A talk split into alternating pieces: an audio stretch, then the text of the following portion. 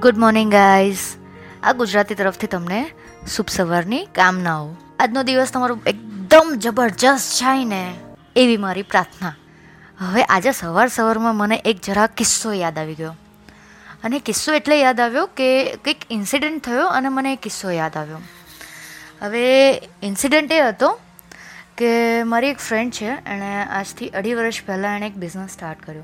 અને એ બિઝનેસ એણે ટ્યુશન ક્લાસ ચાલુ કર્યો. હવે ટ્યુશન ક્લાસ ચાલુ કર્યો, એ તો વાત બરાબર બટ મેઇન શું થયું કે જ્યારે એણે ચાલુ કર્યું તો એ બધા આપણે એમ કહીએ ને ગ્રુપમાં ક્યાં તો ફેમિલી મેમ્બરમાં કે ભાઈ મારે આવું કંઈક કરવું છે ક્યાં તો હું આવું કંઈક પ્લાનિંગ કરું છું, તો લોકોના રિવ્યૂઝ બહુ અલગ અલગ તમને મળશે. બને ત્યાં સુધી તમને તો નેગેટિવ લોકો જ મળશે જે કહેશે યાર, આવું કંઈ કરાતું હોય ટ્યુશન ક્લાસ, નહીં ચાલ્યા તો શું થશે? અત્યારે આપણને આ જરૂરી છે, જો ઘરેથી કહે તો આપણને ના. કારણ કે ઓબ્વિયસ છે, આપણી પાસે બટ ઓબ્વિયસ છે કે આપણને જરૂરી હોય એક સર્ટેન ઇન્કમ ઘર માટે. પણ જ્યારે ફ્રેન્ડ્સ હોય યા પછી કોઈ કહેવાય ને કે આજુબાજુવાળા યા ફ્રેન્ડ્સના ફ્રેન્ડ્સ એ જનરલી ના જ પાડવા હોય. એટલે જ ઘણા સક્સેસફુલ પીપલ એવું કહે છે કે જ્યારે તમને કોઈ ના પાડે ને, તમને ગાંડા ગણે ને કે આ કરે છે તો તું ગાંડો છે કે તું ગાંડી છે એ પહેલાં જ કરવું જોઈએ. કારણ કે તમે જે વિચારો છો ને, એ સામેવાળું નહીં વિચારતું હોય. ને તમે કયા પર્પઝથી કે તમને કેમ એવું લાગે છે તમારે આ કરવું જોઈએ. સો એવું તમે લોકો જ્યારે ચાલુ કરો ને ત્યારે નહીં વિચારવાનું. અને બને ને ત્યાં સુધી બહુ સિલેક્ટેડ લોકોને કહેવાનું. પણ હવે જો મારી ફ્રેન્ડની વાત કરું. એણે જ્યારે ચાલુ કર્યું, બહુ જ મહેનતથી એ મારી ફ્રેન્ડે ચાલુ કર્યું. એણે મને સવારે છ વાગે ફોન કર્યો એને આ આઈડિયા કહેવા માટે કે હું આવી રીતે બે દિવસ રહીને ચાલુ કરવાની છું. પણ ઊંઘમાં હતી એટલે એણે કીધું, સારું, હું તમને થોડી વાર રહીને કોલ કરું. એણે પાછું મને સાડા સાત, આઠ વાગે ફોન કર્યો અને હું ત્યારે પણ ઊંઘમાં જ હતી, પણ એણે મને કીધું કે, હાય, હેતલ, હું એક આવી રીતે ટ્યુશન ક્લાસ ચાલુ કરવાનો પ્લાનિંગ કરું છું અને બે દિવસ રહીને ઇનોગ્રેશન છે. અને મેં કથા રાખી છે. અને મેં એકદમ ખુશ થઈને મેં એને ઊંઘમાં જ કોંગ્રેચ્યુલેશન કર્યું અને મેં કીધું કે સરસ ડિસિઝન લીધો. રીઝન કે તમને એક એક્સપિરિયન્સ પર્સન છો અને તમે જોબ કર્યા. હવે તમને જોબમાં જેટલી સ્ટ્રગલ પડીને તમે જ્યારે પોતાનો બિઝનેસ કરવાનું સ્ટાર્ટ કરવાનું વિચારો છો, એ સૌથી મોટું કહેવાય ને પગલું છે તમારી લાઈફનું એમાં ત્યારે તમને સૌથી વધારે છે ને અપ્રિશિએશન અને મોટિવેશન એટલા માટે, જો કે મેં જ કીધું કે મોટિવેશન બહારની જરૂર નથી, પણ જ્યારે તમે કંઈક નવું ચાલુ કરો ને ત્યારે આપણે બધા અંદરથી એવું વિચારતા હોય કે યાર કંઈક સારી સારી શુભકામનાઓ મળી જાય આપણને. તો એને, મને એ ટાઈમે ખબર નહીં હતી કે હું પહેલી બીજી કે ત્રીજી વ્યક્તિ હોય જેણે એને કીધું કે ને, આ તું સારું કામ કરે છે. મને આફ્ટર વન યર કંઈક એનો સડનલી કોલ આવ્યો અને એણે મને કીધું કે થેન્ક યુ કે તમે બીજા હતા કે જેણે મને, મેં ફોન પર કીધું કે મારો આઈડિયા છે, હું ટ્યુશન ક્લાસ ચાલુ કરું છું અને બહુ જ સરસ આઈડિયા છે એમ કરીને. અને મને બહુ જ એમ કહેવાય ને હેલ્પફુલ થયેલું ને મોટિવેશન ફીલ થયેલું કે ચલો યાર, કોઈકે તો હા પાડી કે ના, હું સારું કરું છું. અને મને સૌથી વધારે એની એ ઇન્ટરેસ્ટિંગ વાત લાગી કે એણે આટલા બધા લોકોએ ના પાડીને તેમ છતાં એણે આ ચાલુ કર્યું. ભલે એને બે જણા જ કે ત્રણ જણાએ કે પાંચ જણાએ કીધું કે ના, આ આઈડિયા સારો છે ને તારે કરવું જ જોઈએ એમ. સો એણે હિંમત નહીં હારી. પણ એણે આ અઢી વર્ષના ટાઈમ પીરિયડમાં એણે જબરજસ્ત અને સખત મહેનત કરી છે અને બહુ સ્ટ્રગલ કરી છે ફાઇનાન્શિયલી હું પોતે પણ બિઝનેસ કરું છું. જ્યારે મેં સ્ટાર્ટ કર્યું ત્યારે મને પણ ખબર છે કે હું છથી આઠ મહિના સુધી તો ઘરે કંઈ જ લાવી નથી શકી. ઉપરથી મારે મારા ખર્ચાઓ માટે, મારા બિલ્સ પે કરવા માટે, મારા જે મારી સેવિંગ્સ હતી એ મારે વાપરવી પડતી હતી. અને લોસ તો બટ હવે બિઝનેસ કરો છો તો સ્ટાર્ટિંગથી જ પ્રોફિટ તો ના થાય લોસ પણ થાય.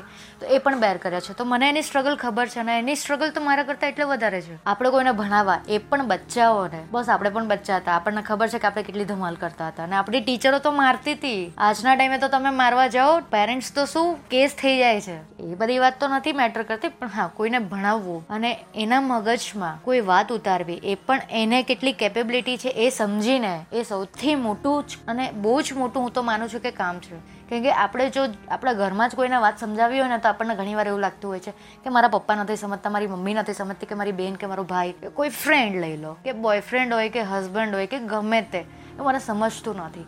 આ તો નાના બચ્ચાઓ છે યાર, કેવી રીતે ડીલ કરતી હશે? અને જે મધર્સ હશે, જે પોતાની બચ્ચા પાર્ટીઓને ભણાવતી હશે ઘરે બેસીને, તો એ લોકોને તો શ્યોરલી ખબર હશે કે કેટલું ડિફિકલ્ટ છે એક બાળકને ભણાવવું. તમે તો એક બે બાળકને તમારા પોતાના જ બાળકોને ભણાવતા હશો. એને તો ઘણા બધા બીજાના બાળકોને ભણાવવાનું હોય છે. હવે મેઇન એને ટીચર્સ સારા સારા લીધા પે કરે છે. હવે સ્ટ્રગલ કેવું સ્ટાર્ટ થઈ વધારે, તો હું અત્યારે એ ડિસ્કસ કરવા માગું છું.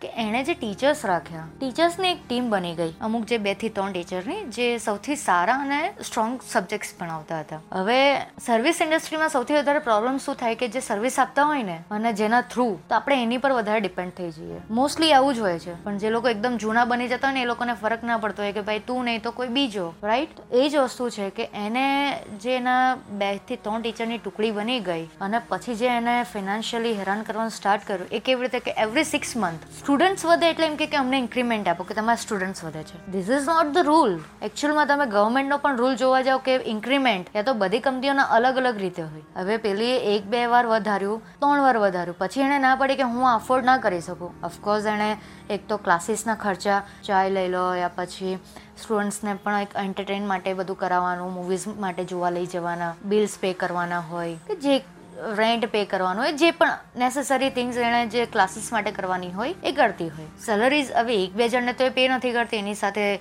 બીજા પાંચ છ જણનો સ્ટાફ પણ હશે. તો એ બધી જ વસ્તુમાં જઈને જે ખાલી બે ટીચર્સ જે છે, જે મેઇન હતા, એ લોકોને ખબર હતી કે અમારા વગર ક્લાસીસનું એટલું બધું નહીં ચાલે. કેમ? કારણ કે જો કદાચ એ અડધેથી છોડી દે તો સ્ટુડન્ટ્સનું ભણવાનું જાય. તો ઘણીવાર આવા ટીચર્સ પણ એટલું હરેસમેન્ટ કરતા હોય છે એ લોકોને પોતાનું ખબર હોય છે કે ના, હમણાં હું આ મિડમાંથી છોડીને જઈશ તો ટીચર્સ નહીં મળશે એ લોકોને બીજા. અને જો કદાચ મળી ગયા, તો સ્ટુડન્ટ સેટ નહીં થાય. એને લીધે એના જે બે વર્ષમાં મહેનત કરીને એણે જે સિક્સટી પ્લસ સ્ટુડન્ટ્સ કરેલા ને, ખાલી એક સરના હરેસમેન્ટને લીધે. એટલે એને કોઈ એવું કોઈ ફિઝિકલ હરેસમેન્ટ નથી કર્યું, કોઈ સ્ટુડન્ટ્સને એટલે એવું બધું ના વિચારતા. પણ કહેવાય ને, ઉલટા જવાબ આપે. હવે આપણે, હું પોતે મારી વાત લઈ લઉં. હું નાની હતી ને ત્યારે મને પેલી ટીચર છે ને, એક તો આપણે એવરેજ સ્ટુડન્ટ હતા. હોશિયાર સ્ટુડન્ટની સાથે તો આપણે કોઈ દિવસ બેસવા ઉઠવાનું હતું ખરી, પણ એટલા જ, એ લોકો જેટલી આપણે મહેનત નહોતા કરતા. એ ટીચર મારતી આપણને તો. તો મને ખ્યાલ છે કે જો કદાચ સારા ટીચર્સ એક આપણને જલ્દી મળી જાય ને, તો એવરેજ સ્ટુડન્ટ પણ છે ને બહુ સારું પરફોર્મ કરી લે છે. મારા મારા પોતાનો એક્સપિરિયન્સ છે. હું ઇલેવન ટ્વેલ્થમાં એકદમ સિરિયસ પડી ગયેલી.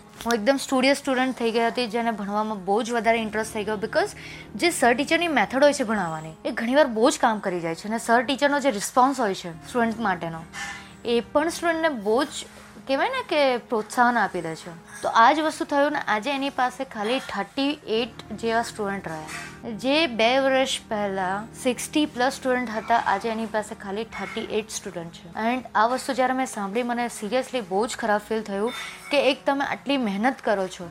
બટ જસ્ટ બિકોઝ બે ટીચર્સ લોકોને પોતાનું ઇન્ક્રીમેન્ટ એવરી સિક્સ મંથે જોઈએ છે બિકોઝ તમારા સ્ટુડન્ટ્સ વધે છે એવું વિચારીને જો આવી વસ્તુ કરે છે તો મિત્રો તમે મને સમજાવો કે એણે શું કરવું જોઈએ? કારણ કે પેરેન્ટ્સ એવું નથી સમજવાના. જો કદાચ બીજા ટીચર્સ લાવે તો. ને એ પણ પોતાના સ્ટુડન્ટ સાથે રિસ્ક ના લઈ શકે. તો હું બધાને એ જ કહેવા માંગુ છું એ જ મારો મેસેજ આપવા માંગુ છું કે યાર આવી વસ્તુ ના કરો. તમારા ખાલી ને ખાલી તમે એવું હોય, તમને કદાચ ઇન્ક્રીમેન્ટ જોઈએ છે, તો એવરી યર માંગો કે મને થર્ટી પર્સન્ટ કે આટલા પર્સન્ટ ઇન્ક્રીમેન્ટ જોઈએ છે. એવરી સિક્સ મંથ ઇન્ક્રીમેન્ટ ના હોય બોસ અને એટલું જ ઇન્ક્રીમેન્ટની જરૂર છે, તો જાતે બિઝનેસ કરી દો. કોઈ આટલી મહેનતથી કોઈ બિઝનેસ કરતું હોય, એટલી એમ પોતાની દિવસ, રાત એક એક સેકન્ડ એ બિઝનેસ ના આપે છે વ્યક્તિ. એ પછી હું હોઉં કે કોઈ પણ બિઝનેસ પર્સન હોય, ને તમે આવી રીતે યાર એમ્પ્લોઈઝ થઈને જો આવી રીતે હેરેસમેન્ટ કરો, એ સારું લાગે.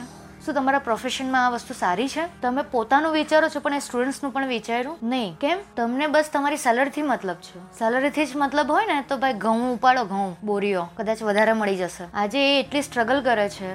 એણે એક ટીચર્સને એક એણે એક ટીચરને બેમાંથી એક મને નીકાળી દીધું. એણે મને ફોન કરીને કીધો કે, યાર, હેતલ, મેં આવું કર્યું છે યાર. મને ખબર નથી પડતી કે મેં સાચું કર્યું કે ખોટું. અને મારા હિસાબથી એણે બહુ સાચું કર્યું. બોસ આવા આવા ટીચર્સને ઓન ધ સ્પોટ નીકાળી દેવા જોઈએ. કે ભાઈ, તમે નીકળો, નથી જરૂર, હું કરી લઈશ. કેપેબલ છું એટલે જ ટ્યુશન ક્લાસ ચાલુ કર્યો છે ને એટલે જ તમને રાખ્યા છે. બોસ આવો એટીટ્યૂડ રાખજો. હું એવું નથી કહેતી કે બધા જ એમ્પ્લોયર છે ને, આવો એટીટ્યૂડ રાખો. તમારા એમ્પ્લોય સારા હોય તો એની સાથે સારું વર્તન કરો. દર વર્ષે ઇન્ક્રીમેન્ટ લેવો એ લોકોનો હક છે. પણ દર છ મહિને ઇન્ક્રીમેન્ટ માંગવો એ એમ્પ્લોયનો હક નથી. કંપનીની પોલિસી ફોલો કરો. તમે આવી રીતે એમ ધમકી આપો કાં તો તમે ઇનડાયરેક્ટલી એ લોકોને હિન્ટ આપો કે જો ભાઈ આવું નહીં થાય તો હું પછી નહીં કરાવીશ કે હું આમ કરીશ ને તેમ કરીશ. બોસ આ કોઈ સાચી રીત નથી પ્રોફેશનમાં તમારા કરિયરમાં પણ. આજે જેટલા પણ મોટા લોકો બન્યા છે, એ લોકો કંઈક ડાઉન ટુ અર્થ પર્સન હશે. એમ બધાને એવું કહો છો કે ના, હું, મારામાં બહુ હ્યુમનિટી છે, મારામાં બહુ માણસાઈ છે. ખાલી ગરીબને પાંચ રૂપિયા કે દસ રૂપિયા આપો છો કે કોઈને ખવડાવી દો છો, એ ખાલી એ નથી. કોઈની પ્રોબ્લેમ ખબર છે તો એનો લાભ ઉઠાવવો એ સારી વસ્તુ નથી. મારા હિસાબથી આ વસ્તુ એને બહુ ખોટી કરી, એના જે ટીચર્સ છે એ લોકોએ પણ મારી ફ્રેન્ડે જે એક ટીચરને નીકાળીને જે બીજાને બતાવ્યું છે કે ભાઈ, હજી પણ તું આવો ને આવો કે આવીને આવી રહેશે? તો ભાઈ, અમદાવાદી લેંગ્વેજમાં એક બેન હાળા બેન તું નહીં તો તારો ભાઈ કે તારી બેન. તો પ્લીઝ રિક્વેસ્ટ છે કે પ્રોફેશનલિઝમ લાવો. જોબ કરવી છે જરૂર છે. એ જ ઇમ્પોર્ટન્ટ નથી હોતું બોસ લાઈફમાં રૂલ્સ વેલ્યુઝ બહુ જ ઇમ્પોર્ટન્ટ છે. એથિક્સ વર્ક એથિક્સ નહીં હશે ને બોસ તો કશે પણ નહીં ટકી શકો. ને લાઈફમાં ઊંચા જશો ને, જેટલા જલ્દી, એટલા જ જલ્દી નીચે આવશો. સો મિત્રો, હું એ જ વસ્તુ કહેવા માંગુ છું કે તમે તમારી આજુબાજુમાં કંઈક આવું જુઓ છો, તો પ્લીઝ એ લોકોને સમજાવજો. હું નથી કહેતી સલાહ સૂચન આપો. બટ કોઈ ખોટી વસ્તુ થઈ રહી હોય, તો એટલીસ્ટ તમે એ વસ્તુની સામે કંઈક તો કહી શકો છો તમારા ફ્રેન્ડ્સને કે તો તમારા આજુબાજુમાં કંઈક થઈ રહ્યું એ લોકોને. આપણે તે કહેવત છે કે ભાઈ, બાજુમાં ઝઘડો થતો હોય તો જોવા જાય. એટલા માટે નહીં કે એક તો એન્ટરટેનમેન્ટ થાય એવું ના હોય. પણ ઘણી વાર કે વધારે ઝઘડો થઈ જાય અને મારામારી પર આવે તો એ મારામારી રોકવા માટે જનરલી બધા જતા હોય છે. સેમ વે કોઈ સ્થિતિ વણસી જાય, એ રોકવા માટે હું કહું છું કે કોઈને બને તો હું એવું નથી કહેતી કે ફોર્સ કરો કે તારે એમ જ કરવું છે. પણ બને તો એક જ વાત ખાલી એ લોકોને કહી શકાય આપણાથી ભાઈ આવું ના કરાય. આ ખોટી વસ્તુ છે. એટલું તો તમે કરી શકો ને મિત્રો. તો મારી રિક્વેસ્ટ છે કે આવું જો તમારા આજુબાજુમાં થતું હોય તો કહેજો અને મારી સાથે પણ શેર કરજો. કમેન્ટ કરજો અને મને ગાઈડ કરજો કે કશે કદાચ જો મારાથી કોઈ પણ મારા એપિસોડમાં કંઈ ખોટું બોલાઈ જાય ને, તો મને ગાઈડ કરજો કે હેતલ આવું નહીં, આવું પણ હોઈ શકે. હું મારા માટે નહીં, પણ આપણા બધા માટે આ વસ્તુ હું શેર કરું છું આજે. થેન્ક યુ ફ્રેન્ડ્સ આવું કંઈ પણ હોય, મને જણાવજો. પાછા મળીશું નેક્સ્ટ એપિસોડમાં